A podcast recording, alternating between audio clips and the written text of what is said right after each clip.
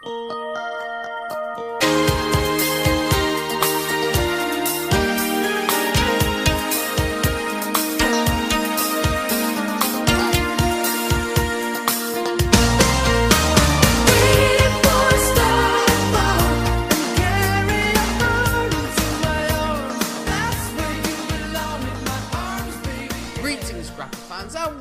back. We've had ourselves a little break, but we're roaring and ready to go again for the final straight of Let Me Tell You Something, as we've entered the final decade of this series, at least at the point that we would finish it. And then we'll have to figure out what we want to do with our 2020 vision going forward. But for Hey. now, it's the 2010s, and that wasn't Arthur Fonzarelli you just heard. It was my Let Me Tell You Something co host. Simon Cross. And Simon, what a match we're about to cover today. We've already predicted that this will probably be our longest episode uh, so far. I wouldn't be surprised if it was our longest episode or, or ever. It- we might we might hit a brick wall and not want to talk about it because it's maybe not only one of the biggest five star matches of all time, but one of the maybe the most important match culturally for the modern landscape of pro wrestling. Where are we? How long have we been waiting for this five star match, and what is it? Okay, so we are in Chicago, Illinois at the Money in the Bank pay per view. Um, five years after our last five star match, looking at John Cena versus CM Punk for the WWE Championship. A pretty famous match, I think you would agree, wouldn't you, Simon? Yes, yes. And a match I actually um, sat up and watched live. I'm Um, trying to think of some of the various uh, historical significances to this match. But I think maybe one of the most important ones is this is the first match we're covering since you and I would have met for the first time. Like we were Yes. in each other's social orbits by this point. Yes, no, very true. Um, so what I'd have been, I'd have just completed my first year of university at this point, at the time of recording. Uh, so well, the match went out. Yeah, so we would have been really. So by that point, okay, I think we've talked about this already, but basically we became friends through uh, an improv comedy group that was being run in Bedworth. I lived in Birmingham, Simon lived in Nuneaton. For my sins, So we both took a little bit of a commute to get there. Uh, Simon was one of a, a, a large number of young lads and ladies, all very loud and confident and unaware of what shit was like in front of them. Jesus! Oh, oh, good lord. I'm right though, aren't I? Well, and I was a man in my mid twenties at that point. Well, I don't know about a man, but I was an individual in their mid twenties at that point. um, and one of the, and we, you know, I just, I, I really enjoyed the time there. It's it's one of my fondest memories. The um, those Monday evenings where we would meet up and, and have a lot of fun for the most part, unless some people were in a bad mood, you know, or one person decided to, one barefooted person decided to take upon himself to uh, antagonize several people. We're not going to name names because they won't mean anything to anyone listening. But um, that's deep inside joke. and it's also the first post Confessions of a Smart Wrestling Fan, the show uh, pro uh, episode uh, match we're covering as well. And that was when I realised you were quite the wrestling fan because you went to um, the first ever preview, the first ever performance of a show called Confessions of a Smart Wrestling Fan in this little Bedworth Arts Centre. And uh, there's a bit where I was reading off all the different Intercontinental Champions, and I couldn't remember one. And you came up to me afterwards and told me which one I, you thought I'd forgotten, which was wrong, by the way. I think you said like Steve Blackman, and I got like Yeah. A little bit angry, but also in a way, ah, this like kid knows who Steve Blackman is. I must talk to him about other things. And like you say, soon after that, you you headed off for university. So it was weird. It, it went from like half of the whole group being like loud, confident, brash 17, 18 year olds with their whole lives ahead of them to them all almost disappearing overnight because they all went, so many of them went to universities outside of. like a reverse Logan's run. I guess so, yeah. Um, but we kept in touch, and you didn't. You, you came to a few improv stuff, but you didn't really do that Yeah. much. After, I mean, I mean, you stayed in um, the East Midlands, really, didn't you? After that, Yep, um, kicking it east side. so so yeah, that's that's sort of where we were. So you know, the the, the uh, kindlings of what will become. Uh, let me tell you something. Were being gathered together at that point. Yes, seeds had been sown. Yes, and um, and so are the seeds of so much of what is now current wrestling were being sown as well. Because, like I said, I think this is the most important match as far as what the so much of the modern culture of wrestling and just this um I don't think it necessarily led to an increase in that many people watching wrestling or returning to wrestling again. At least that's not what the stats would suggest. Yeah. But what I think it did show was the strength in numbers that we might have held of a certain culture of wrestling fan that hadn't been recognized or hadn't almost solidified into like this massive humanity that now into like a unit, like into a single unity with yeah, a single, yeah. or at least the perception of, of it being a single unity of, of perception. Also, this is coming around the time very significantly that Twitter was starting to take off, social media was. Uh, in a new uh, generational change, you know, you had had Facebook and then Twitter was taking off. I remember the, the key thing I remember about this is obviously it all relates to the pipe bomb promo, and that's what made this such an important match. I think it was what 15 days before Money in the Bank, Punk did that promo. Yes. I think it was that 15 days because I think he only did because then he wasn't on screen for the next week because he was suspended, and then they did the contract signing with uh, Vince McMahon. Okay, I think there may be a week gap. Um, I think it might have been three weeks. Might have been because it, was, it was the raw. Yes, it was three weeks because it was the raw after Capital Punishment. The very and, first raw after no, because he won a contenders match and pointed out that he was going to be challenging on the day his contract expires. Yeah, and that was the start but of that episode of Raw. Next week was when he then had the R-Truth won the tables match against John Cena, and uh, I think it's I. I think it's the same episode, but by the by, that's that's that's the time no, scale. I'm pretty certain that Punk I'm pretty certain that Punk won a contenders match, made the announcement. That was like the f- ending of that episode, and then the next episode's the pipe bomb promo. Mm. Well, we'll have to agree to disagree. But it was one uh, of those. I mean, you was. I remember you saying that you couldn't quite believe that um, R-Truth was made a challenger for John Cena's. T- it seemed like yeah. we were reaching like a nadir. Well, because it was the, the main event scene, because it was also like uh, the Miz had just been the WWE champion. Mm. Um, you know, well, because it was the summer months after my first year at university, I was able to um, watch watch them at a friend's house, mm. the pay per views, and I actually stayed up for some reason to watch R-Truth versus John Cena. Um, the, the, key thing I remember, it's like we're not shitting on R-Truth as a performer, but it was just such a sudden. Yeah, you're a main eventer now. It's like what? And he's like, his his big weapon of choice against John Cena was a bottle of water. Oh, I forgot. I had forgotten about that specific bit. Uh, I remember when he tried to secede from the WWE and came down dressed as a revolutionary trooper. Uh, well, that's its that... own statement within itself, really. You yeah. could have done something interesting with that, to be honest. With yeah, uh, but no, um, R-Truth.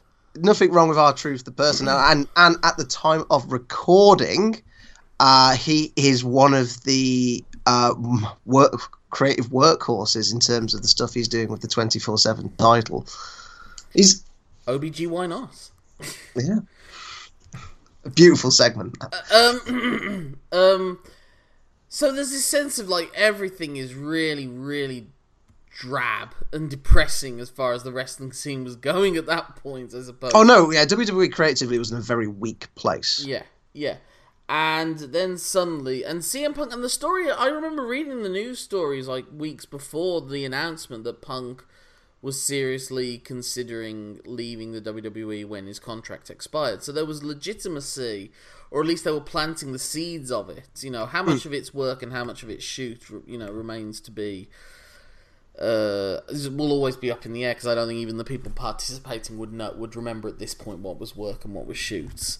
Yeah, or um, be willing to give you an honest account. Yeah, and so then Punk lays out the pipe bomb promo, and it's interesting to look back at it. Um, We did cover that in great detail. The pipe bomb Yeah, we did, did. Didn't we do an episode about the pipe bomb five years on or something like we that? We did. Yes, We planned to do. it. I don't know if we ever actually did it. almost. I think it's out there. Uh, if you can, you can um, obviously look at our back catalogue and see. Well, that's what I'm there. trying to do whilst we're talking. But uh, we might as well re um, revise our opinions of it anyway. Yeah. Um, it was that. I mean, it wasn't like the first time that shoot elements have been brought into wrestling, but it was maybe one of the most honest examples of it because it Yeah. was there was always a certain amount of control to certain shoot elements that you could tell, and this one really genuinely, although there were there were there were points in it that I thought were noticeable. Um, but what he, what um what struck me looking back at it was the, the there were just those things that you're not supposed to talk about that he just flat out said. You know, when this company this company will be better That's when Vince McMahon's dead. I mean, I remember that getting son-in-law yeah, then his over. doofus son-in-law and and uh, daughter will take over. And you knew that, and I guess there was maybe also a bit of an honesty to that because Punk, you know, felt this stuff. Mm. You know, you'd always thought that Punk had felt this stuff. No, I don't think we did do it in the end. I think we planned to, Ah. and we never did. I'm just looking at the episode list, and I don't think we did. Um, so this is kind of it now. But um, and what what struck me as well was not just that the wrestling fans were talking about it, but places that I was going to for non wrestling stuff mentioned that promo. I remember it was brought up in like a movie podcast I listened to, and I remember it being brought up in a TV podcast that I listened to. And it was being covered on like mainstream outlets that didn't really cover wrestling, that now do cover wrestling a lot more. Yeah. So it was clearly making some sort of cultural penetration, even if, like I said, the TV ratings never went up, or particularly, I don't think the, I don't even think the buy rate was that high necessarily for Money in the Bank. But it made wrestling feel important, and it hmm. made the section of fans that hated John Cena feel more legitimized because what John Cena ultimately symbolized was the management, as they say in sort of the video package of it. Yeah. Um, and I don't know if they ever got it, but it's like Vince. I think Vince McMahon genuinely sees John Cena as his greatest ever employee, like his favorite guy ever. I could see that, yes, especially because he's been the most loyal. co- If you look at the major stars he's had, uh, Austin had Austin walked out, Hogan batted for the other team. He never caused a Um, scandal. Yeah, He did everything that was asked of him. He did far more like publicity stuff than Stone Cold Steve Austin had to do, or, or you know, and like I say, he didn't leave like The Rock. He wasn't a giant pain in the ass like Hulk Hogan, you know. Yeah. And he was always presented as the strongest character on screen, almost entirely. When he had to lose, he did lose. He had that weird mini run where he pretty much lost all the time between two injuries. Uh, like I remember, he lost to Triple H. Uh, he lost to Randy Orton several times. He lost to Batista in a SummerSlam match. I think he even lost to JBL in one match. So it wasn't that John Cena was ever against losing. Like of those figureheads, era-defining figureheads of like Bruno Sammartino, Bob Backlund, Hulk Hogan, uh, Stone Cold Steve Austin, and now John Cena. He must have like the most visible losses out of any of them. well, yeah, but that's not really fair because he, he he was on weekly television compared to Bruno. But you get where I'm coming from. He I would do. lose cleanly to certain people. He'd lose cleanly to Triple H. He'd lose cleanly to Shawn Michaels. Also, partly that was because he was coming of the time of the two brands, even though he was always the figurehead of Raw and therefore the figurehead of the, the promotion. Yeah, Uh, so there was a certain amount of having to have more main event talent, and if they're main event talent, then they kind of should be beating other main event talent. You know what I mean? Yeah. Um, but CM Punk was it was such an interesting one because, like, he, you knew that he was trying to work within the system, but he was never comfortable within it. You know, he wanted Yes. to. He always wanted to break the system. He never wanted to really, truly work with it, mm. and that was the reason that he chose to stay on because he And- he, he said afterwards because he said he wanted to change it from within, but then Yeah. incredibly disillusioned with that. I think almost immediately afterwards. I mean, you look at his like uh, WWE career before this point. Uh, without ECW and without Paul Heyman wanting him on ECW, um, would he have even had the space to grow and develop in the eyes of WWE fans? Um, I don't know for certain, but he was also given pushes and opportunities that were sort of qualified pushes. You know, Yeah, they he were. was given the Money in the Bank in uh, WrestleMania 24 because Jeff Hardy got busted for drugs uh, possessions. He won the ECW title because John Morrison got busted for drugs possessions as well. Um, so he had a certain, like I said in the previous CM Punk episode, he's he's got some genetic gifts that were lucky for him. He's good. He was a good looking guy. He was tall enough. Uh, you know, he came at a time when it didn't, you know, much like Bret Hart and Shawn Michaels' time at the top came when they needed relatively clean, not larger than life characters. Yeah. And Punk came at a time when it was that fracturing of society. Um, and like I said, wrestling's never gonna. I don't think wrestling's ever gonna get that mainstream. It's the biggest thing in the world, like it was in 98, 99. But I don't think anything will be as big as wrestling was in 98, 99 again. You know, and not not just like wrestling. I mean, like you know, South Park was that huge. I don't think a, a, like a new cartoon show could be as huge as South Park now. Yeah, I think there's too many- 97. There's too many different places Platforms. Yeah. yeah, yeah. I like. I hadn't. I I hadn't heard like Ed Sheeran songs or Nicki Minaj songs or anything like that for years before I finally saw what they were, and you know, very quickly was like, oh well, I don't need any of that in my life. Um, you know, so but it was like, like I said, it was penetrating those little cultural buildings that I'd set up for myself anyway. You know, with the whole Yeah. uh, m- movies podcasts, TV podcasts, and, and that stuff. So it was that sense of okay, this is something. Why is it? Why is it punk? And I guess it's because just in the name punk, he defines anti-establishment, even when he's working within the establishment system. You know. Yeah. Um, And if you look creatively, um, the establishment had not served him well. Punk, when he did win Money in the Bank at WrestleMania 24, uh, cashed in successfully, had a feud with JBL where his straight edge lifestyle was pretty much mocked by JBL. yeah, but it was the only thing. Yeah, And, that- I uh, mean that's the bad guy saying it. Yeah. And he didn't lose that he forfeited the title because he was Yeah, attacked that backstage was with that was championship yeah that scramble. was shocking horseshit and uh, Yeah. And then he was made to he was always made to look weaker than Randy Orton every time they feuded with each other like at the WrestleMania before this he'd lost to Randy Orton Yeah. and then like the next month he lost the last man standing match to Randy Orton And so it wasn't just, and in a little aside, it wasn't just uh, Punk that looked weak throughout that because basically in the run up to that, uh, Randy fought each member of the new Nexus, and if he beat them, they couldn't be ringside for that match.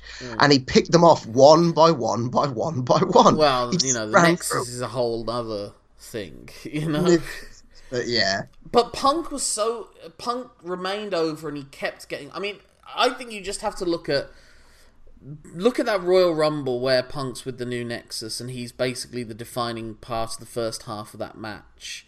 yeah, And then when it is down to him and P- Cena, when Cena throws out every member of the Nexus that was in there, and it's just down to him and Punk, yeah, crowds losing their mind. And that's through the work of Punk as much as anything. And then later on in that match, long after CM Punk's been disposed of, when Cena and Randy Orton tried to do that Hulk Hogan Ultimate Warrior recreation, and I remember they did it twice. Fans didn't give a shit either time. yeah. And It is weird because know- um, I remember Cena after I think he got a lot of the new Nexus and Punk out. Briefly had a uh, alliance with Hornswoggle in that Rumble. That was a weird Rumble. Yeah, it was the weirdest. It was one of the weirdest ones as well because it like ended with Santino Marella and Alberto Del Rio, and it was a forty-man rumble and everything. Yeah. but it was an interesting one. It's one that I wouldn't. I don't think I would mind going back and rewatching. You know, there's certain rumbles that sort of bleed together. That one was a unique experience. Um. So yeah, CM Punk worked within the system well. Like he did great stuff against Jeff Hardy um, in Straight Edge Society when it was given the platform, and, and the previous Royal Rumble again, he was the 2010 Royal Rumble, which is a personal favourite of mine. He dominated like the first third of that or so, going through loads of people until uh, not John Cena this time, but Triple H turned up and dumped him out. And But I loved I loved CM Punk's work in that, and I think you could tell at that point that they at the very least respected his vocal abilities, like the verbal. You know, they allowed him to cut Yes. promos in the middle of a match, or I think they had him cut a promo in the middle of the elimination chamber match that happened the next month as well. Um, Mm-hmm. You don't so you don't get to lead two him- factions without have being somewhat viewed as a mouthpiece in when that he was when he was out injured, they put him on the commentary table. So it's obvious that at the very least they saw him as a talker, and Yeah. they had him attack John Cena. They clearly saw him as a guy, like maybe at the level of like an Edge was gonna be. Yeah, But CM Punk obviously saw him as self as more than that. Like we've always said, CM Punk has a very, very healthy, well well maintained ego.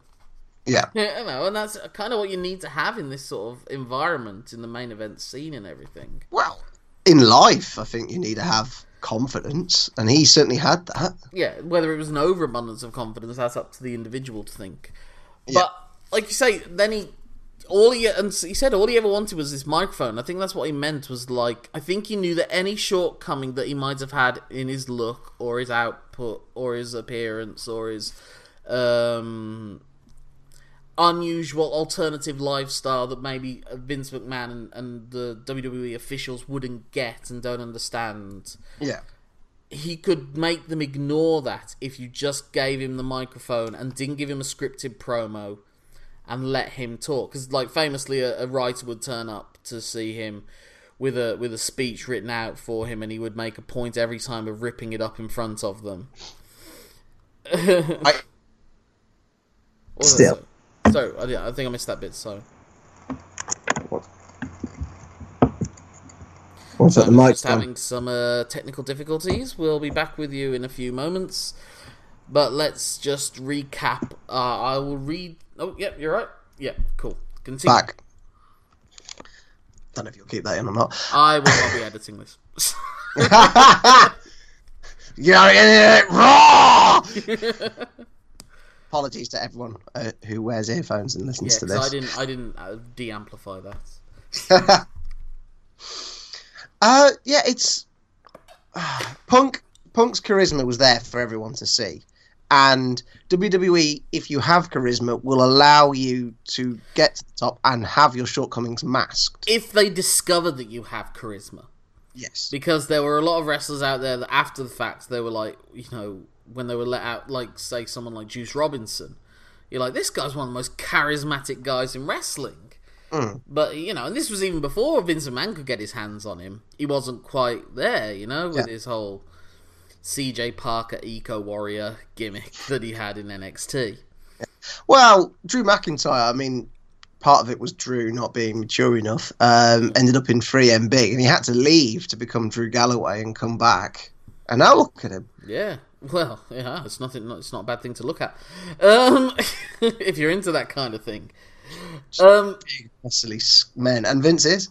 yes, he very much is. But you know, but the thing is, like, he was given his opportunities, and actually, I think that's as much his fault that he didn't quite get there the first Yeah. round, Yes, correct. because he didn't quite have it all yet at that point, and he does No. have it more now. It's weird because he didn't have the look then. He looks a lot better now as well. Well, Like, it was there's, weird. there's physical Well, attributes think as well. the beard suits him, the hairier chest, the hairy chest suits him, and he's Yes. just bulked up a bit as well. Um, I don't think the ponytail ever suits him either. That looks stupid.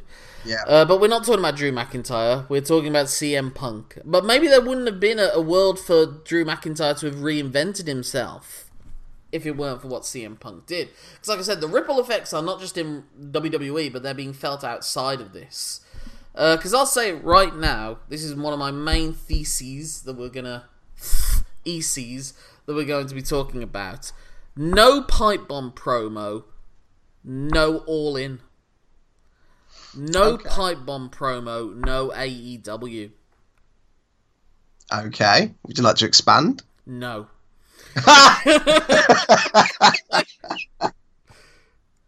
Okay then. Insofar as what no, I think what it was was that CM Punk was saying that WWE isn't the be all and end all. They're not doing it right, and there needs to be some. There need to be changes. And obviously, eventually, Punk wasn't able to make those changes from within. But people other than Punk made those changes without. Similarly, one of the things I think is very significant, and we actually haven't even talked about the match that much at this moment, but one of the most significant things I think about that that um that match is the T-shirt that CM Punk wears as he makes his entrance, because that is the first time I saw people out and about in the streets of where I lived in Birmingham and elsewhere and I saw people wearing wrestling shirts, and the shirt they were wearing was that CM Punk white T-shirt with the red and the black as well.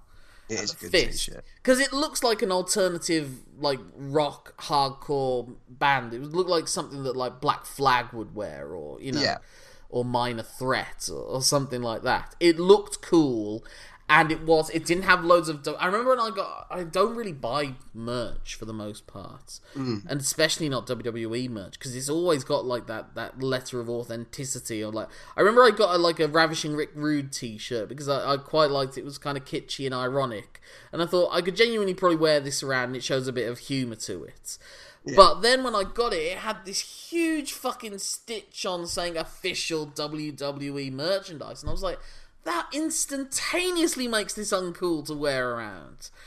So I, you know, I didn't wear it. It was just one of those home T-shirts. You know, it was one of your wash day T-shirts or Yeah. whatever. You know. I used to wear a lot of wrestling merch. Uh, I don't so much anymore. Well, when did you Uh, start wearing it though? I was starting to buy it on a more consistent basis. Um, what one of the first t-shirts I bought was a punk shirt, but it wasn't the white one. I bought the grey one with the sort of badge. Star? Yeah, yeah, yeah, the starry red- badge yeah, different. it's- Yeah. I still have that. There's no way I could fit into it now, but I still have it. It can be a life goal, I suppose. Can't yeah. It? Uh, I don't know. I, I bought a medium. I was. That's a that's a whole lifetime away. What was that? Uh, what was that like Roger in uh, American Dad? I'm gonna go medium. I know I'm a large, but I'm gonna say medium. Or were you at that point a medium? I, it fit at the time. um, yeah, I. So yeah, that that T-shirt, and it was supposed to be like this limited edition, and I suppose it was on the night because there were just like because it, had the date of the event, and then I remember every Yeah. subsequent time you wore that shirt, it didn't have that date on the back of it. But I remember like uh, a comedian I love uh, wore that for a stand-up special. Uh, it was just something that I saw around the place. It was, and that is again, so that's sort of your proto Bullet Club shirts. The Bullet Club really being the brand that, that followed on from that. That Yeah. took that sort of rock and and um, alternative rock iconography and not making it seem so wrestling focused. You know, I mean, there wasn't it wasn't the wrestler's face on it or anything like that. You know, Yeah. it was it was it was like um, logos and names and, and, and designs. So it was like a secret. You know, And anecdotally, ever since that time, um, mainly because possibly I've moved to a bigger city, so there's more possibility of seeing it. I have seen more people wear wrestling t-shirts than I can remember before this era. because like I said, this started to bring it into those other circles. The Venn diagram of wrestling fan and movie fan suddenly emerged as merged a bit more. A Wrestling fan and TV fan, or pop culture fan Yeah. in general. Because when I was doing that, because I've done the Confessions of a Smart Wrestling Fan show, and I wrote the book about it, and I was saying I don't think that wrestling's ever going to get the geek chic cachet that it that it ever has. That Yeah. it ever that it did like at that point to be like a Doctor Who fan or to be a Star Wars fan. There was a certain amount of social acceptability and also social understanding of it. Yeah. Um, like the one, I, the way that I, it's a weird way of saying it, but I think you would have known if wrestling had truly made it, and I don't think it ever did. But I stopped watching any episodes of it quite a while ago. If any of the characters in Big Bang Theory were suddenly wrestling fans for the for an episode, you know, yeah. you know what I mean? Like Big Bang makes the cultural references that they think enough people will get for a mainstream show. So people know what Star Wars is, they know what Star Trek is, they know what Marvel is, they know what Game of Thrones is. Mm. And if they thought that wrestling had reached that point and they also associated it with like geek culture, which I They do would think wrestling is a part of, Yeah. then it would have, you know, I don't. Maybe they did. I don't know. Maybe, maybe. I can imagine they would have made Raj a wrestling fan for some reason, probably because he's into soap operas or something like that. You know. Yeah. Uh, no, I can't. I, well, I stopped watching Big Bang Theory like after like It season wasn't as four bad or as people five. said it was. You know, Yeah, but it just didn't it hold was just attention. lazy after a while. Yeah, But um, yeah, um, not unlike the creative process before this match. very much so. Very. Uh, Imagine, well- if, imagine if Sheldon just suddenly broke character in an episode and started talking about the shit. I mean, Charlie Sheen kind of did that in Two and a Half Men, didn't he?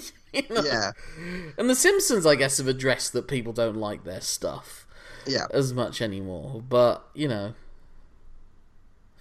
What are you gonna do, eh? Like, it's, it's people. Fourth wall is always an interesting one because Mm. uh, how there's good ways of breaking it and there's bad ways of breaking it. Uh, like little bits of example. Uh, one great example is oh, I can't no Harold and Kumar in 3D where um, there's one bit where um, Harold is talking to someone and then the guy points directly at the camera because it's in 3D and you know oh the finger and uh, Harold just goes what are you pointing at and just looks around and it's him just looking around with him in there and it's just an empty room he's like what are you doing so we're making some weird references in this episode. oh dear Um, okay, so we're at the point where most of these episodes would end. So let's start with the match. So, um, this is a weird one, but you know which match I think this most reminds me of of the previous matches we've covered in all episodes, including debriefs. I'll give you a couple of goes at guessing what match I'm thinking of.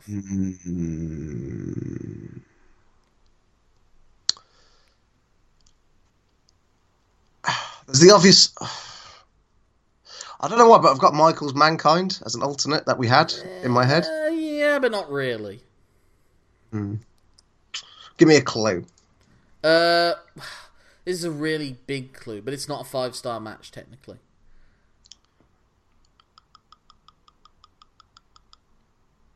no it's gone sorry It was one of the debriefs. It's... oh uh, you're gonna go for the uh, cage match no, no no I'm I'm, I'm, I'm- Davey Boy Smith versus Bret Hart. Oh, okay.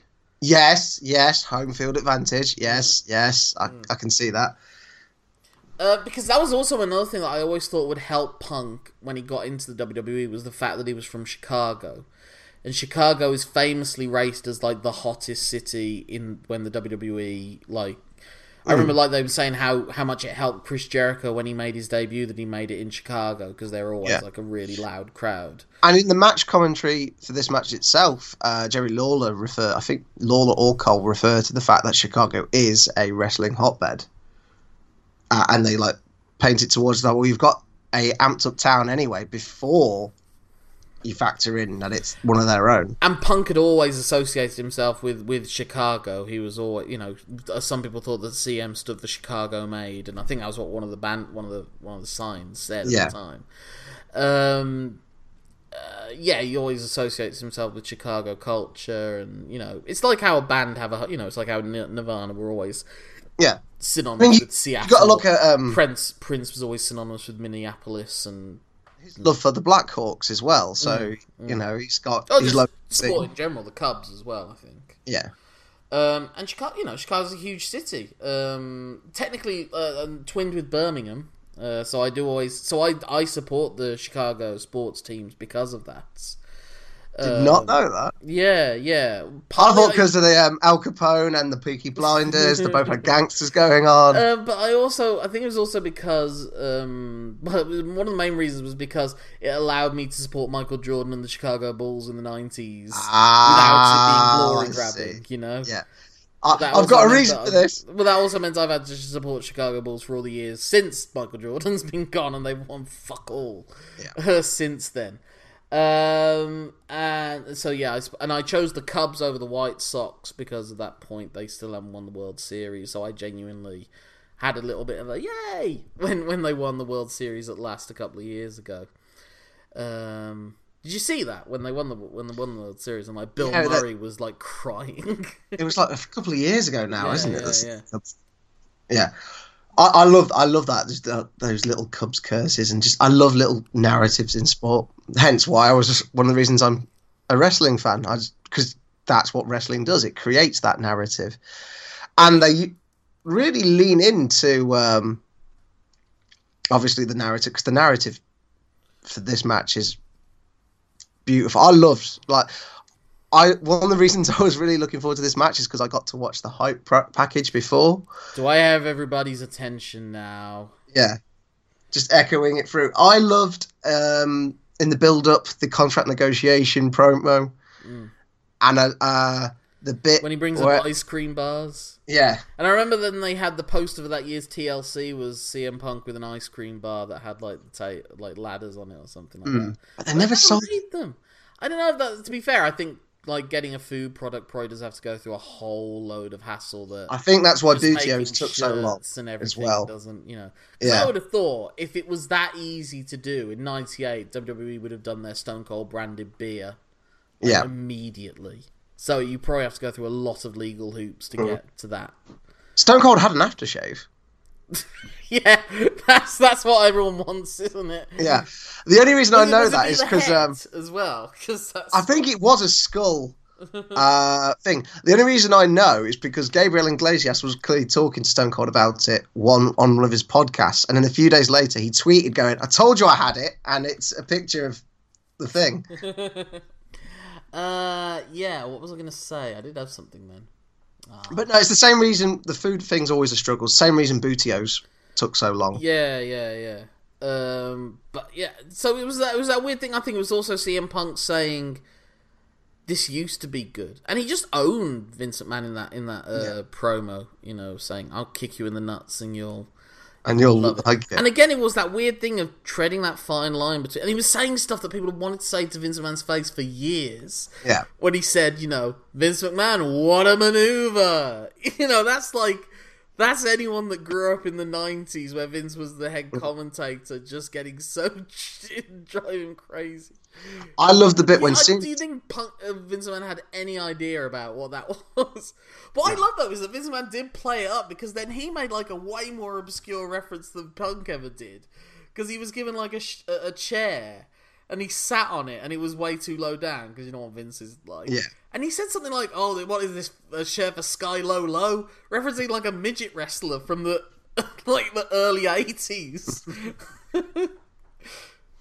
So always classic power chair as well. doesn't know this stuff. He just thinks it's irrelevant, you know. Yeah. Well, he just wants to keep it as.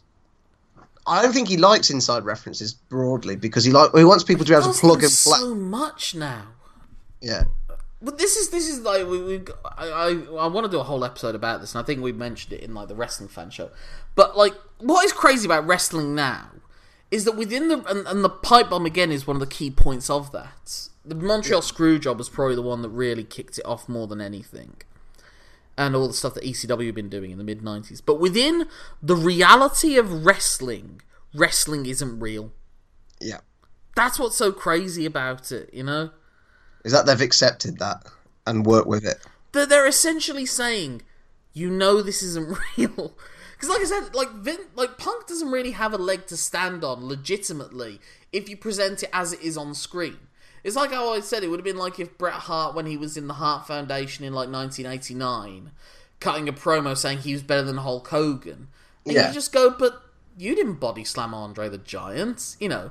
Yeah. It's like You've not held the title for over a year. yeah, it's it's like someone who plays for uh, Stoke City saying they're better than Lionel Messi. It's just you're not. Someone who's like number one hundred in the world at uh, tennis saying they're better than Serena Williams if they're a woman, obviously. Yeah. Um, Oh, I'm doing a John McEnroe. Um, Oh. But you, you get where I'm coming from. Like on screen, you know, Punk has been losing to Orton. He's been losing to John Cena several times. You know, yeah. Like he he forfeited one of his title reigns because he couldn't defend it yeah, as yeah. well. So Yeah, he's, he's you know he's so just you been a guy. You have to look beyond that. You have to look at like wrestling as something more than who's got the most wins and who's got the most losses. Yes. Because like I think Jo- I think Vince McMahon says like they tried to make it a thing where Vince said like I don't think you can beat CM Punk or something like that, and it's like what Hmm. what on earth are you talking about? I remember a year earlier when John Cena got attacked by the Nexus, he'd just been handing CM Punk his ass in the match building up to it. Yeah. It, That's yeah, it's, funny as well, isn't it? That it was a CM Punk John Cena match the year before, around that time, that kicked off the first sort of maybe they're going to do something exciting, and then just like you know, oh no, no, no. Cena. yeah, no. Cena wins. Lol, that was another meme at the time. Oh, the, well, the whole way the original Nexus got buried, like not buried, but pretty much buried by him as well. Which even Uh, Cena's admitted he shouldn't have done in high. Like it was one of the few Yeah. times where you can associate Cena's behavior with that of like a Hulk Hogan, or you know. Mm. Um, but yeah, so we get to the match. Um, in case you're wondering why the buzzing sometimes goes in and out, Simon is wrestling manfully with a with a cough. Uh, so he's muting for our for the sake of our ears at various points. So that's that's the reason behind it. How's it going, Simon? How are you doing? So I'm, I'm doing this because I care. So, the match. Obviously, another thing that we see very early on, like Punk makes his entrance, and what's so funny as well is how it starts. Is that Punk doesn't like burst through like a, a, a ceiling or anything like that. You know, Yeah. He doesn't have like an Austin three sixteen glass thing to shatter, which could have been really good symbolically, or he's not rappelling down from the raft, rafters. He just quite nonchalantly strolls out at first. Uh, after the crowd's just been, you know, the WWE milked it really well, you know, leaving the crowd to chant CM Punk for like 30 seconds or so before Punk made his entrance. That's the great bit. They had their points, and they let them breathe. But uh, yeah, that's just my note here. Punk plays the crowd like a fiddle. Yeah. Because he then he does the it's clobbering time, makes his way into the rings. Well, he stands on the second rope, and, And then just he just screams, "What's, what's my, my fucking, fucking name? love it?" and then he's just uh, encouraging the crowd to get louder and louder. And then he does a circle round. Then John Cena basically recreates his ECW one night stand against Rob Van Dam entrance of just defiantly marching to the ring with his belt in the air. Yeah. And that's uh, I think that's what helped this match is that Cena had previous of being in this situation. Um, he was, but then again, he was switched on enough to recognise the situation at one night stand. So And what's also interesting as well with this one is that one of the things CM Punk's always been brilliant at doing is making you believe he truly hates his opponents. Yeah, Like he was great at that in Ring of Honor with Raven and um, Jimmy Rave and Christopher Daniels and all these other guys that he feuded with. Like you really got across the hatred when he was feuding with Jeff Hardy. And when he was feuding with Randy Orton, because I think that was one that was genuine. Like uh, uh, neither party had much time for the other one. yeah, But it's what is interesting is that he said, you know, one of the bits he said in the in the pipe bomb promo was, "I don't hate you, John. It's basically I hate everything around you." yeah, It's like someone can like Robert Downey Jr. as an actor, but despise the whole Hollywood machine behind, no pun intended, him with Iron Man and the Marvel Cinematic Universe and all that, and Yeah. think that that's killing the cinema, you know, the, movie industry, but still admiring guys like Robert Downey Jr. or Chris Evans or whatever as actors and appreciating that this is kind of the only way they can make a good living. this is yeah, this is how they get to the top table. This is how they make the money. Yeah. Yeah, Uh, so that and so when John Cena's making this thing and, and the Chicago fans are all hating his guts, he's there applauding him, and obviously half sarcastically, but it is just that sense of this fight. Is, I'm fighting something more than you, yeah, and also what's uh, in hindsight, what's quite a sad sight at that time. side. do you know what I'm talking about? Who he's uh who he goes out and uh, Speaks to, yeah. yeah. bless him. The the little Second City Saints reunion. Yeah, which will not be happening at a wrestling convention near you anytime soon. no, never say never, but that's as close That's as you're gonna close get. to never as you're gonna get. um, uh, with Colt and Ace Steel and also his sort of adopted family there as well, because he gives his shirt to his not his mum, but like the woman that helped raise him. Yeah, Um, so he kind of sees as his mum. yeah, Um, but yeah, so Cole, it's funny as well. They they really pushed the, the the historical significance of the title in this one. Like Michael Cole reels off this list of all the great champions of the past, and says, Because it's about more than the belt. It's about the belt's survival. yeah, and that's why Vince Russo, the belt is more than a prop. Yeah. You know, you've got to you've got to attach, and the WWE for the most part have always done that. I think.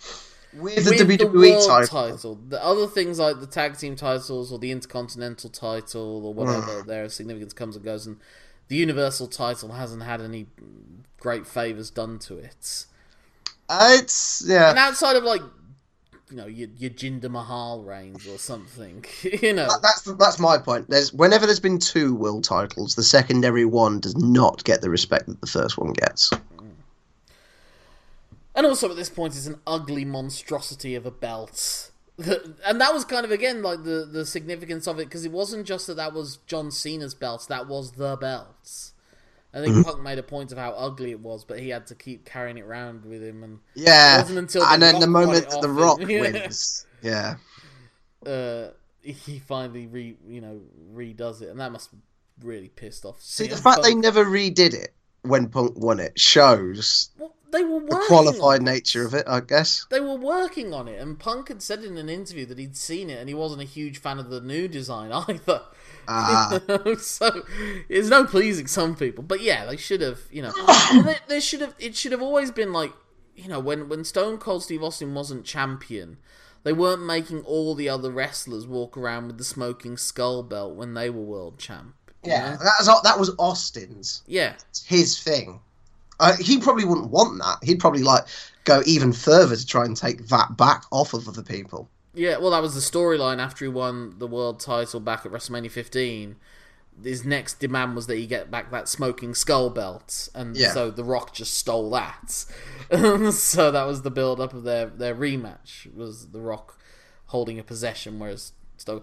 Apparently, they made a Brahma Bull belt for The Rock, but he never ended up wearing it uh, on screen. See, that would have been cool because then you'd have had. If that had happened now, there's no way they wouldn't have pulled the trigger on that because of Well, I merch. think they'd need to now because what they do now, which I, I do like, is the personalised side plates. Yes, yes, I do like so that. I don't think they'll ever need to do the whole ridiculous unique belt. They've just got the the side plates allow them to personal. So if you have a favorite wrestler, you can have that particular wrestler's side plates for your for your merch, for for your purchased belt. And it's a great way of making extra money because Oh, the God. side plates come extra. They will always find ways to make extra money. Um. So also the other match. This is obviously one that you want to cite and compare it to. Is our one other CM Punk five star match, which is him against Samoa Joe. And one thing that I did notice structurally within the match is what they would do in both instances, and so this must have been Punk really pushing for it, is variants of how the trademark moves work. That pretty much in all instances, when they go for one of their trademark moves, it's blocked initially, and then they often find a creative way of doing a variant of it. Yes. Like uh, CM Punk's step up knee in the corner. Uh, John Cena dodges it and he hits the, the corner himself with the knee. So later on in the match, when he's got John Cena up against, literally up against the ropes, he reinvents it and turns it into basically a springboard knee off the second rope. So it's like it's not in the corner anymore. yeah. He really does seem to clock John Cena good in that moment. If if he didn't, that was fantastically worked. And it's uh, it doesn't seem like he just need him in the face in that moment. Cena's AA, the way that Punk creatively keeps trying to find, keeps finding ways out of that as well. So when Cena does hit the AA, it's got much more significance behind it than if Punk had just wriggled out of it, kept wriggling out of it, if you know what I mean. But it's not just that. It's like CM Punk finds a way to evade the um, the the you can't see me, um, and he escapes it first time, but then John Cena hits it again a second time. Uh, or when he goes for his top rope leg drop, CM Punk avoids it first time, and then John Cena hits it the second time. Um, when he when he you know he goes for the STF at one point, CM Punk escapes, and then he actually locks it on. So there is that genuine fear of what's going to happen. And it does make you wonder. Say, because one thing that's also noticeable watching it is how much, especially in the second half of the match, is John Cena in control. Like he seems to control the majority of this match, and Punk's fighting underneath, and like, hmm. like you know, when he when it's coming towards the end, there is no great big CM Punk flurry, particularly. Yeah. There's no like. You thought maybe what he could have done if they really wanted to get the crowd going ape shit was him doing the Hulk up or something, like John Cena does the AA to him, and then because he did this in like his a not farewell farewell match against Austin Aries, where Austin Aries hit like his finisher 450 moon uh, 450 splash on him, and then Punk like kicked out. I don't think he kicked out at one, but when he did kick out, he did like the Hulk up, you know, like Yeah. getting up to his knees and screaming to the crowd. Punk never did that in this match, which is interested me. But here's the question: If Punk had decided I'm not staying, Yeah. how would they have booked this match? 'Cause if Cena had won it, that would have been I don't think that guy with the sign was right. I don't think they would have rioted no. because it's fucking wrestling. Get over yourself. Yeah. it would have been a very sour atmosphere. Um, There would have had of to been some form of a screw job element to it. well, they had the briefcase, so you could have just had Del Rio win and then just double down. But they never wanted it to. The, thing, the weird thing with the Money in the Bank thing is it always feels like a certain amount of delegitimacy is- is added to a belt almost immediately. Uh, because it, it removes the champion's advantage as much as it brings an excitement to it, and it's Yeah, played brilliantly in this one. very hard for a face to hold that briefcase. Maybe they would have done it that Alberto. They would have done it like Seth Rollins esque, where Alberto Del Rio would have cashed in mid match. mid match, and and maybe Punk would have hit go to sleep.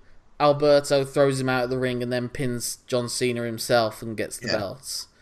And so CM Punk can have his farewell, Not and, lose. you know, not lose and ride off into the sunset, and like maybe he'll come back one day. Mm. Maybe that's how they would have gone with it. Because I can't see them.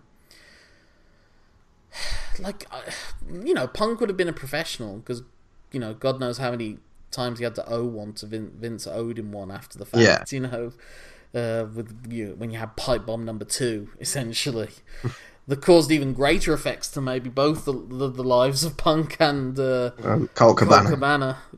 Um, uh, it's weird because actually one of the things I actually also noticed was the crowd was at such a fever pitch at the start. Do you think they burnt them- out a little early? Well, that's the thing. They brought them down, and they never really brought them back up until the very finish. You know, I they weren't at like a they weren't at like a fever pitch throughout the whole match, like say Hogan Rock at WrestleMania Yeah. 18 or something like that. Ah, well, that was more of a 50-50 split, whereas this is obviously a it massive wasn't CM Punk- 50-50 split. And whatever split there was was very much going towards Hulk Hogan as the match progressed. True, true. Sorry, that was a poor example. It was a 50 50. Well, it was, it was different though because they were none of them were leaving. Whereas I guess if you had people that you both knew were definitely leaving, they actually both got booed. But Lesnar Goldberg was a walking disaster when they did it the first time But that was like one of the notes I made at the uh, crowd so hot they don't even have to do much because they don't do that much in the match really. There's a few topes, there's a few big moves, but it's like compared to what Cena was doing a, a year or so later during the U.S. Open Challenge, where they're throwing out every move in the book. This is a relatively like like with the Joe Punk match. It's a relatively contained, you know, working within certain self-set limitations. Yeah. Well, you you don't have to do a lot mm. sometimes. And you should take advantage of that, and that's what they do. Uh, if they if they had this crowd and did a lot, how much further could you have gone? Really, like, and to what cost? At some point, it's detrimental to your health. It's detrimental to maybe the match. Maybe you tr- you'd try and do too much and go too far. You know, greed and hubris and all that. Yeah. Um, so yeah, I'm just making this note of all these things that like they hit it earlier on and then they miss it later on, or they miss it earlier on and then they hit it later on. Like like John Cena goes for a five knuckle shuffle, Punk evades. Uh, then he hits a springboard clothesline, but he misses that, and that's when C- John Cena's able to hit the five knuckle shuffle. Um, then, uh, like I said, he tries to do the running knee. John Cena evades him. Um, Cena turns a GTS attempt into a gut wrench suplex. What's also interesting as well in this match is I've always said like WWE is as close as you get to being able to study a benign dictatorship. Rest like WWE is almost like North Korea in a weird way. In a weird way. right. Less murder. you know. Not Well, no murder. Just Well, are- yeah, exactly. I can't say no murder. I can say a lot less. Um, but like they try to change history and they try to deny the reality of what's happening. Like there's a point where Booker T, especially in the commentary of this match, they're all essentially pro Cena, pro WWE. yeah. Uh, Michael Cole like is encouraging John Cena at one point to, to win the match and, and demand like trying to get Punk to tap out. But it does make sense though. Well, Booker, yeah, but then Booker T tries to claim that this is like Rocky Four, and the Chicago crowd's starting to cheer John Cena on, and it was like, shut the fuck up. There are There were very tiny pockets, pockets. around the place. Yeah, but it's yeah, it's never there's like that weird dude that goes to all the wrestling events with the white jacket. but you know, screw that guy. Um, oh, don't go, don't start me on wrestling fans that wear the same well, stuff. when Punk's making his escape, that you can you kind of see like the, the, the grand slam, don't you? You get the full. Yeah. Well, not, I don't think you see sign guy, but you see you see Brock Lesnar guy, you see, um, and to be fair, that was before Brock Lesnar guy was Brock Lesnar guy, wasn't it? Yeah, Brock Lesnar guy started uh, a couple After of years later. WrestleMania after that because he lost to Yeah. The Rock, didn't he? Uh, because when he's blowing the kiss and that, and there's uh, there's the clown next to him, and there's the white jacket guy. Yeah, Um, but yeah, uh, we just jumped ahead of ourselves a bit there. I think my favorite sequence in the whole match is CM Punk goes for the crossbody of the top rope. yeah, John Cena reverses that into an AA. CM Punk escapes that, goes for a GTS. John Cena catches the knee and turns it into an STF. Crowd is really losing it at that point, similar to Uh, when Bret Hart gets the sharpshooter on the British Bulldog at that is a really smooth segment, and I, I I'm with you. I think that is my But favorite. it's not even bit. finished yet. Yeah. Because then CM Punk turns that into the Anaconda Vice, which gets the crowd going ape shit. And then John Cena powers out of that and turns it into the AA. Yeah. It's beautiful. Um, it's a beautiful segment. Then, now we had this. I am skipping slightly ahead, uh, but it's a point I want to raise. We had this conversation when we talked about uh, the Mankind Michaels match. Uh, it's not quite the same, but do you feel the involvement of Vince and John Laurinaitis has a negative impact on the match quality or not? I feel like this is a this is more than a match. It is more than a match. So Yes. therefore extracurricular ele- elements kind of make sense. Yeah. Just like the, the, the Hell in a Cell match was more than just that match. It was also about Kane's debut and it was all that sort of stuff.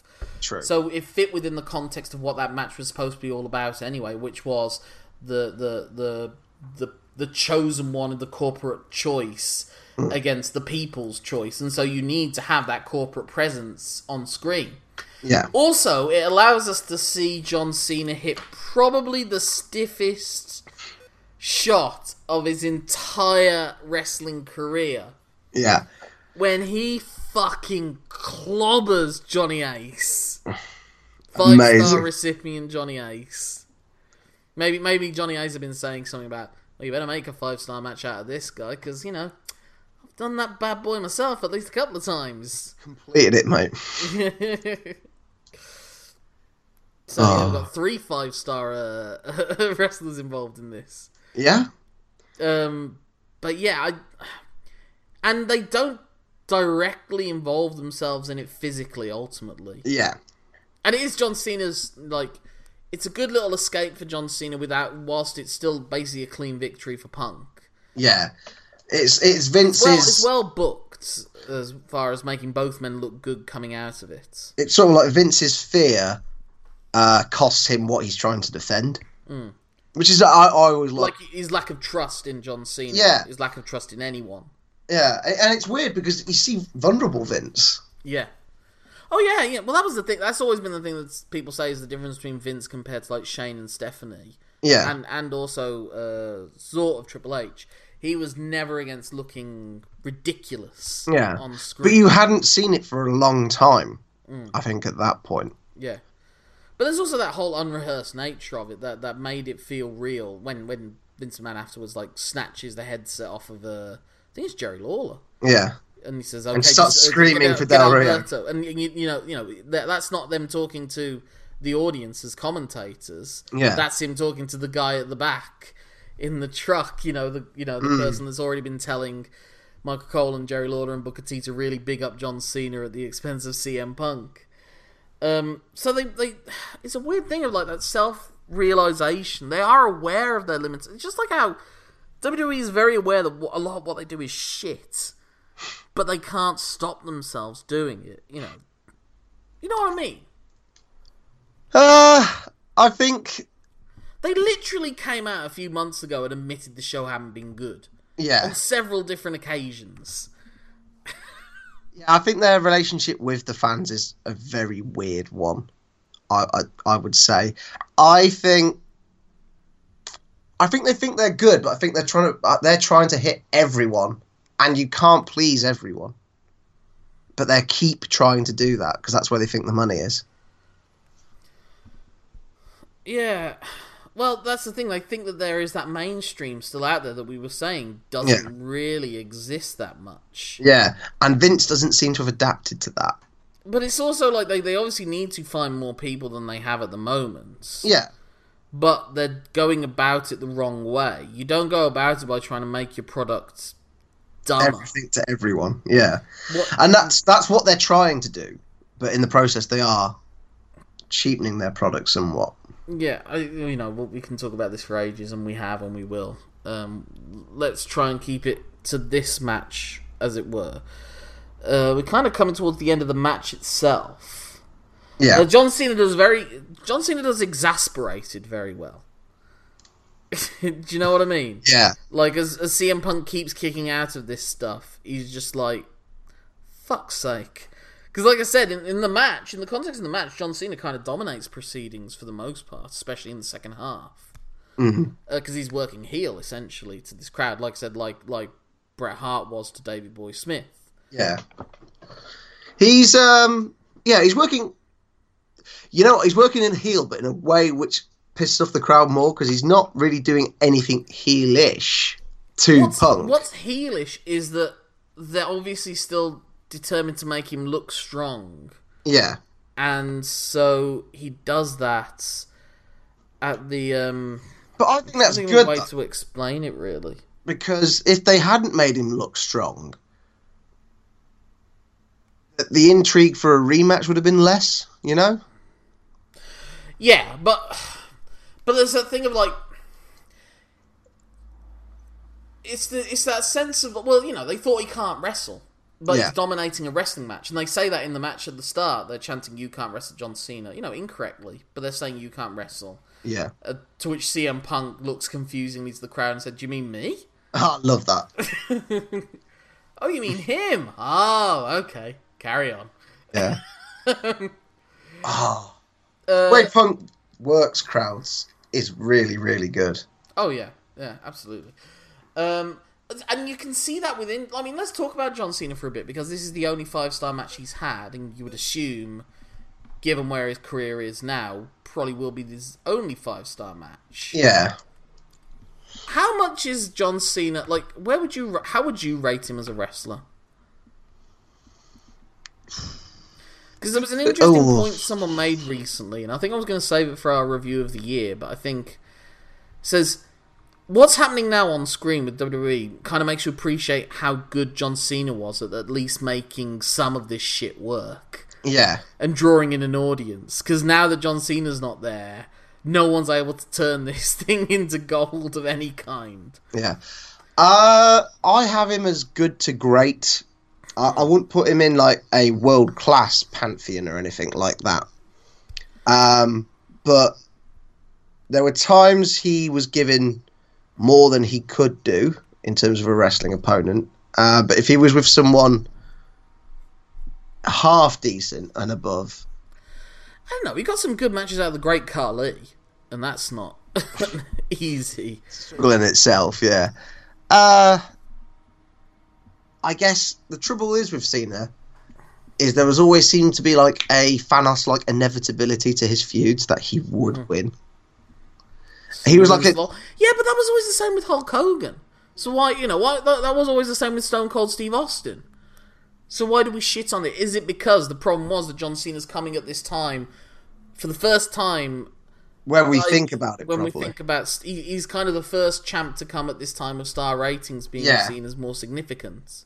And with the development of social media where more Yeah. people can share their opinions. I think the problem was like when he when he first was made the champ and was being pushed, he was being pushed ahead of like Chris Jericho and Kurt Yeah. Angle and Edge and guys that you knew were having better matches and were probably better wrestlers. yeah.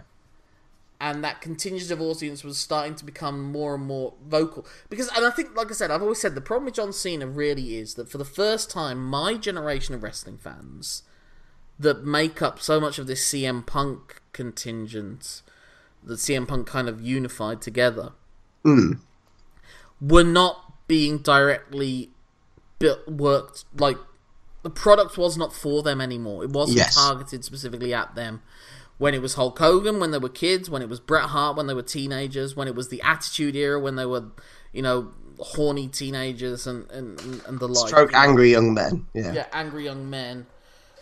It was always marketed towards them. Yeah, but life moves on without you sometimes, and Yeah, but- Cena, But a lot of Cena, people don't want to move on nowadays. We're, we're you know, that perpetual adolescence yeah, that we're in. but that that not not everyone's going to cater to your whim though. Like whenever I went to a house still- show, But that's the thing; they were all still going and watching WWE, whereas I looked elsewhere. I looked to people that Yeah. did not cater But- to, that were catering to me, like Ring of Honor. But a lot of petulant man children Mm. decided they were just going to stay and moan about it all the time. Yeah, but you, you look at who will spend the money, and it is typically families or you know, people with children because they want their children to have like nice things and their children to be happy, and children don't really have a concept of money uh, as such. You look at all the house shows I was going to during this time and like the few years afterwards, and the t- televised events. Cena was where the merch was. Cena was where the money was. But that's because he was the only one that was being given all the merch. You know, it's like that story of uh, when Austin. But if no one When- when- bought no, it, they no, wouldn't have carried on. Yeah, but if no one was there to sell it, like CM Punk outsold C- uh, John Cena, didn't he? When they finally started making the merch for him. Yeah. But that's the point; they weren't making the merch for him beforehand for him to prove them Hmm. otherwise. But ultimately, they're going to keep targeting in the PG area children more than men Yeah. But my point because is, children are more they, valuable they, they than still men. think that the deck is stacked against anyone that could do better than John Cena. Mm. That's the that's the point. And like like you can see in this match, John Cena still can't do a great STF. His Yeah. fisherman suplex is the worst fisherman suplex ever. It's just a suplex where he taps your leg. Yeah, you know, there's no Mr. Perfect element to it. No. You know. wow, that there's a reason it's called the perfect plex after all. Yeah. But you get where I'm coming from, don't you? Like that's not a fisherman's buster. That's not a blue thunder bomb. That's not, you know. That's not that's not how you do it. But yet the guy who does it gets tap out wins with that version of it. Yeah, or, you yeah. know. Well, it's like the Rock's version of the sharpshooter. We could we could pull apart at anything. I think it's the basic problem is it's a combination of things. I think John Cena the character was a weakly defined character. And like I said, it's because my fundamental thesis, another one. Vince McMahon doesn't know what a good person is. So he gives attributes to John Cena that a good person wouldn't have. Case in point, two weeks after the fact, Rey Mysterio wins a tournament to win the title, and John Cena challenges him to a title match on that very show. yeah. So Rey Mysterio, who's already had a match, takes on John Cena, who's fresh as a daisy. And doesn't he say it's the right thing to do, Ray, or something like that? Like guilt trips him. It's like that's not the actions of a good person. A Hmm. good person either wrestles a qualifying match to wrestle Rey Mysterio, or they wrestle the next week. yeah. Well, the only claims hat Cena would have had is he would have been number one contender, and they did have automatic rematches Yeah, back then. Yeah, Yeah, but it wasn't a Money in the Bank thing where you get to choose when and where it happens. The champ can say, "Fuck you! I just won this." Yeah. you know. Yeah, but because no, if John Cena was a good, and they tried to make out as if John Cena was a good person when he won Money in the Bank, because then he said, "Oh, I'm definitely going to challenge it at this event against Yeah. CM Punk." I, I did love the Big Show just rinsing him the entire time. Yeah. I mean, you're a moron. What Yeah. are you doing? So that's the I, re- I remember the week before when Big Show has laid out Punk, and he's just screaming at Cena to like do it, Mm. and Cena's like, "No, no," and Big Show's just got his head in his hands like, "Ah." But it's that whole hypocrisy of it as well, and, and like the, like Yeah, you said, the John, but and that's to why I think that's why your- I think that's why you know John Cena. Everyone was always desperate for him to turn heel.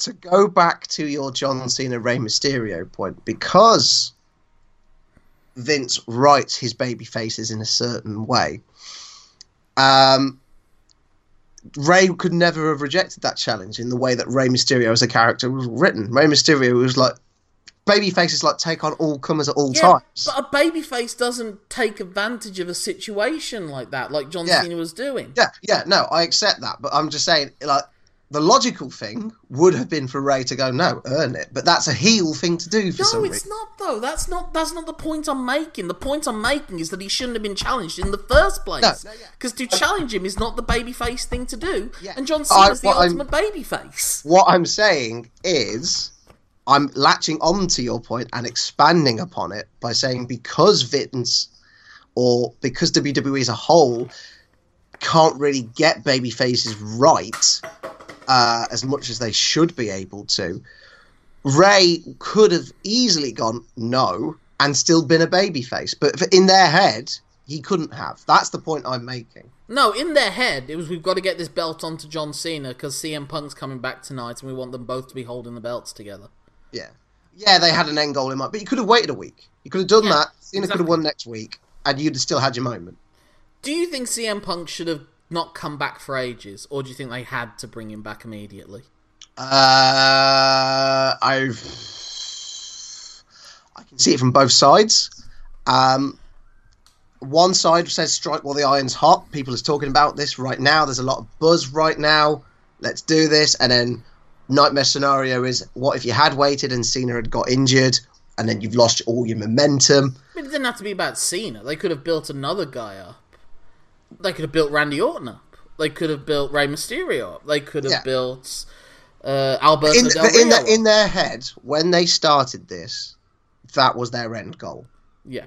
And I think maybe if it had happened now, with social media being what it is now, Mm. maybe they would have allowed CM Punk some more time away. Because he would have been Like- so prominent, prominent on Instagram and Twitter, and they could have. As well because they've got the relationship. I know the trouble is the relationship's so obvious because everyone knows about it. But he could have gone to Evolve and physically defended it as well. Yeah. Well, that was always the thing I always noticed about CM Punk's pipe bomb. It was always that one. You can notice a little thing where it's like, I think he either asked for it or he wasn't given permission to say TNA. Because at that point, TNA was the nearest competition. So when he says, maybe I'll go and defend it in New Japan Pro Wrestling, maybe I'll go back to Ring of Honor, it was like those were two promotions that WWE didn't see as a problem. They wouldn't say it now. They wouldn't Also, CM Punk's to New Japan relationship with TNA now." isn't wasn't the best anyway. No, it wasn't. But if CM Punk wanted to annoy Vince McMahon, that's the most annoying thing you could have said to him. Yeah, I think CM. And Punk are would- you telling me that CM Punk doesn't say things just to annoy some people sometimes? I, what I am saying is, whilst that it could be true, uh, I think CM Point, Punk believes those who have slighted him, Mm. not giving them the satisfaction outweighs him and doing things just to annoy people. I think that there's. I think it's very noticeable that the actual number two promotion in the world was not being mentioned in that promo. I think that was deliberate on both parties. yeah, quite possibly. So, because then they did play it up later on, and again it was like John Cena was given special dispensation because then when Vince McMahon said he was going to fire him, he says, "I'll go and send my business elsewhere, brother," Mm. which was the implication because Hulk Hogan was at TNA at the time, wasn't he, or he was just about to join it. Can't I know remember. what Hulk's relationship with TNA is weird. Hulk was on Hulk was involved with TNA at that Yeah. point. You didn't even need the TNA reference uh, there because obviously No, Hulk, you- Hulk well- went to uh, Ted, didn't he? No, that's not what they were referencing there because he says, "I will ply my trade elsewhere, brother." Yeah. Well, there was no WCW, so no one's thinking WCW. They know what the elsewhere is by that. I bet more people, the more of the casual fans would have made that connection. The, the casual fans wouldn't have got it. Uh, they knew a lot more like lapsed slash casual fans would have known what WCW was. I'm I saying don't think that. I, don't, I think. I think that's a stretch. I think that's a stretch. link. Mm, Because no, I, I- that's a real stretch on your part there. Simon, I have to disagree with you there wholeheartedly. Well, we'll have to agree to disagree then. I don't agree to that. I, I, I agree that you have the right to not agree to my ability to agree to disagree. Oh, what is this? A lawsuit? Anyway. Uh, do we want to keep talking about this? We're just about to approach the 90 minute point, so we're coming to the end of the CM Punk Chris Hero match. Um, I don't think that's That's one thing I was always shocked because they then went on to have some really great rematches. yeah. Like one of my favorite moments in wrestling uh, was when Punk hit the pile driver on John Cena. That is a very good match. That episode of Raw. Yeah. And I think Punk always thought that they should have had the final blow off match at WrestleMania. I think he kind of maybe saw this as like the um, Tanahashi Okada feud Yeah. WWE. Well, he said he he wouldn't have even minded being in that Rock Cena match as a triple threat and then just And be like being eliminated, eliminated. first. Well, that was that's the thing. Like, if CM Punk had done that whole pipe bomb promo and they hadn't already set in stone that John Cena was going to wrestle The Rock at the next WrestleMania, Yeah. and then obviously in Vince McMahon's mind was it was going to they were going to have the rematch of the next one. CM Punk would have headlined one of those two Yeah. WrestleManias. I'm sure of that. So it's a kind of I don't because it was so weird that CM Punk said, "Oh, I failed because I didn't main event WrestleMania," and it was I don't know where that belief comes from because um, well, I know where it If, comes if a man but- has a if, because he if wanted, certain, he wanted to prove himself. He wanted to prove he could work within that system and make them adhere to him as well. yeah But it was just, you know, and and and he, he- you know, he ultimately he always knew that he wouldn't be Vince McMahon's guy, but he wanted to somehow disprove that. Well, he was never ultimately Vince's guy. Is you know, just look at they had John Cena over against John Laurinaitis headline a, head, a, a pay per view whilst Punk was champ. You know, they were insulting Punk every Yeah. step of the way. You know, nothing changed. When Punk came back, he lost on the next three pay per views in a row. Hmm. You know, you knew it from the start that there was only so much you could they could do. that with god awful match with oh the whole Triple H thing blah that that feud But then they gave him the 434 day reign as champion, you know, and they allowed him to basically be the best of the rest, yeah essentially.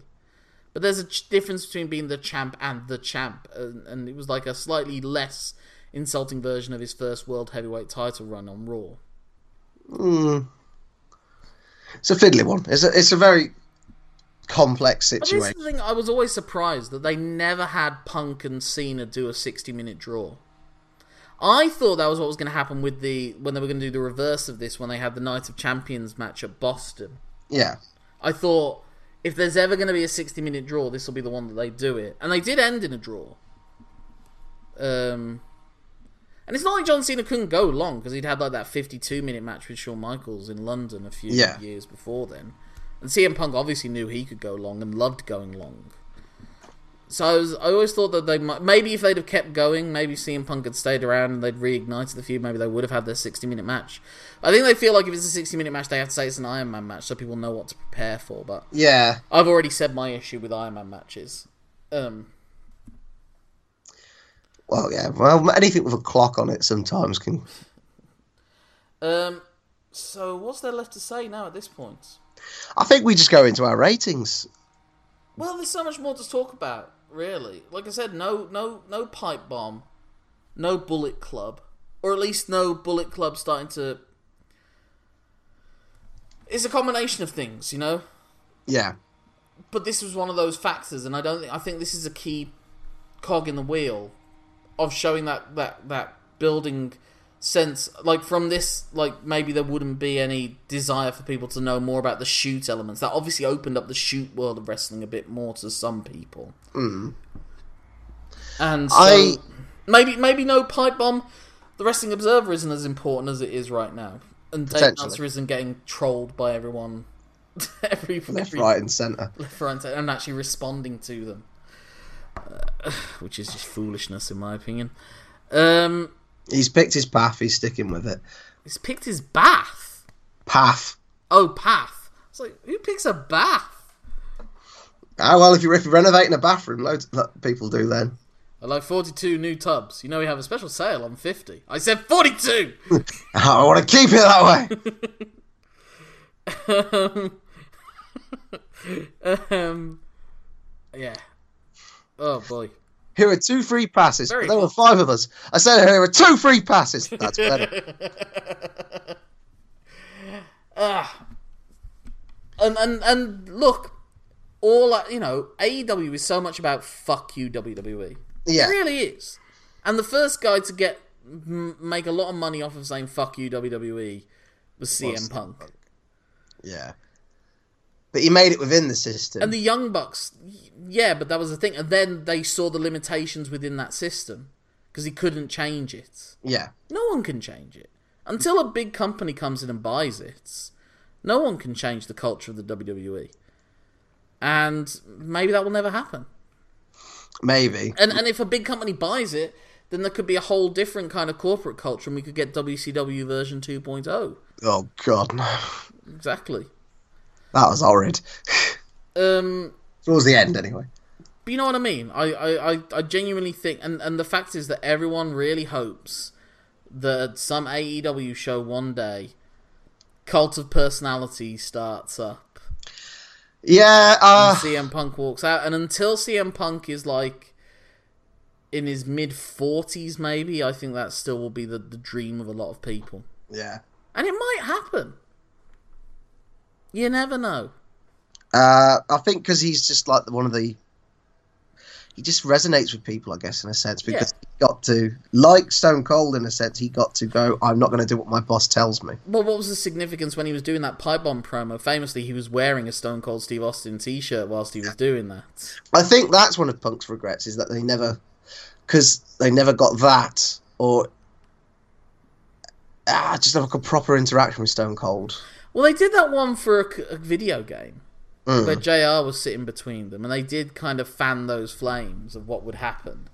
There was. I think if that's uh, going to come back for anything, it would have been a match with Punk. Yeah, there was one bit where they, fi- they deliberately filmed Punk walking out. I think it was out of WrestleMania from behind, because they wanted that as a side by side Ah. for a promo package. Uh, that was brought up at one point. Yeah, he's the kind. I, CM Punk got as big as a wrestler's allowed to get in the John Cena era. yeah, You know, no one got no one got bigger and made more of a cultural impact in wrestling than John C uh, than CM Punk during that time.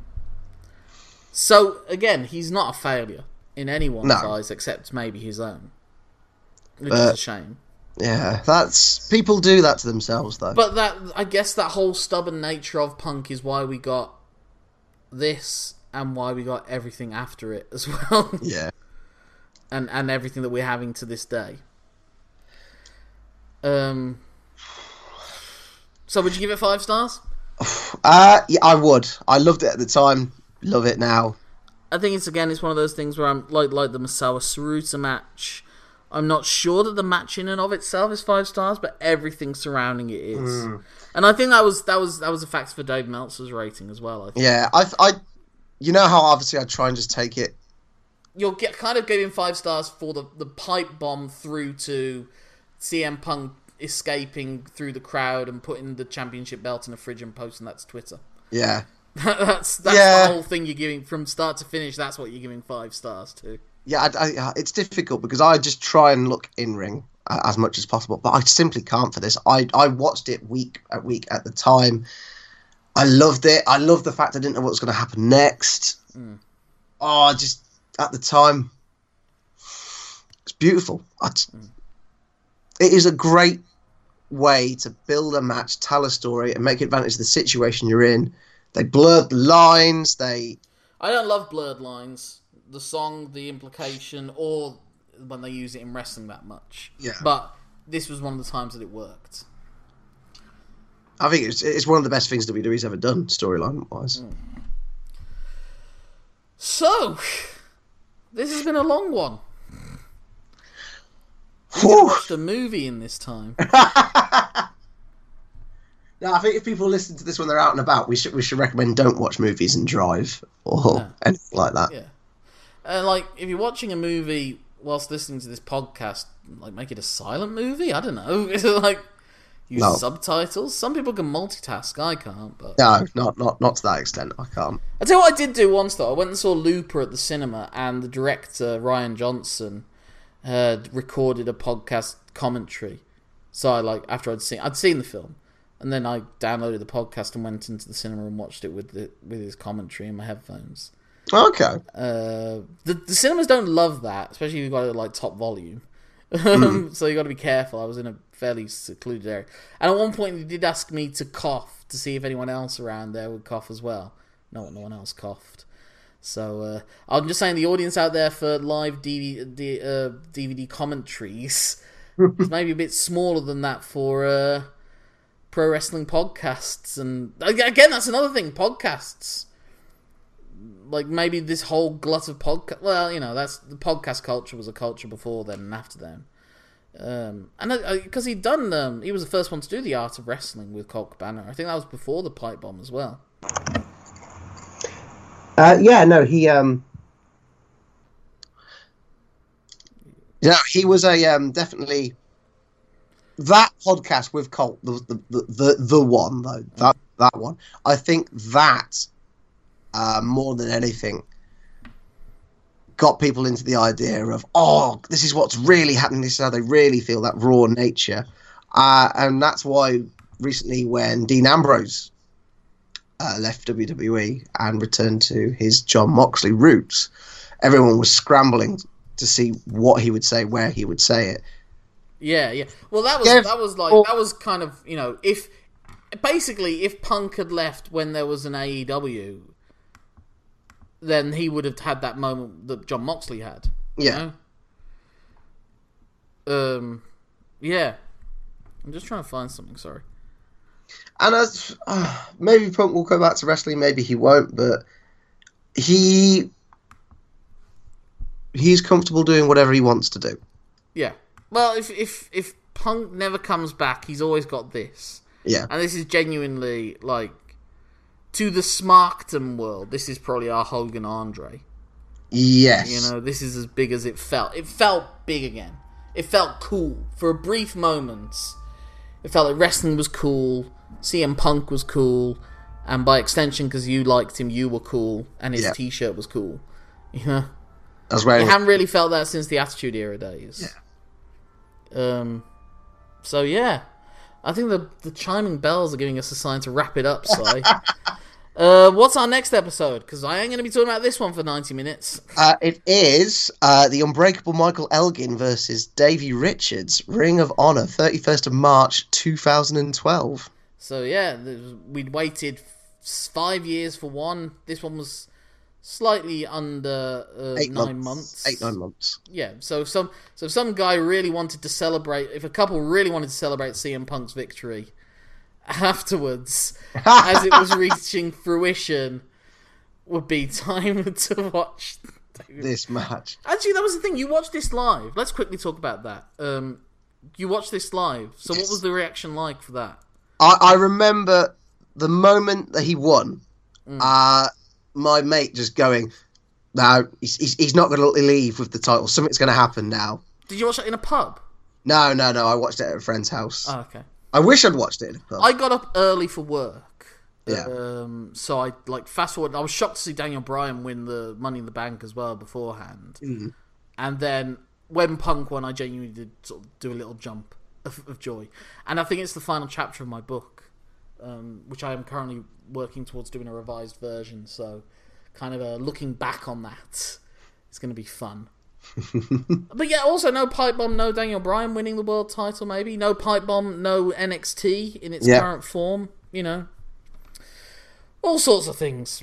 But for a nail, you know, a man lost a kingdom True. or whatever that, however that poem went. anyway, if people want to get in touch with us, Simon, and write ninety minute long email screeds, How can they do so? Then get in touch with me on Twitter, I'm so known as Simon Cross Free, free for the number of five star participants in this match. My name's Lorcan Mullan. That's L O R C A N M U L L. A for alternative, N for the N in punk. That's my Twitter handle. That's my email address. You put it at gmail.com at the end of it. Uh, Facebook, Letterboxd. Uh, I think I said Twitter, Instagram, all that stuff. But anyway, there's nothing left for now except to say my name's Lorcan Mullan. My name's Simon Cross. Thank you for letting us tell you something. Have a five star time. Until the next time.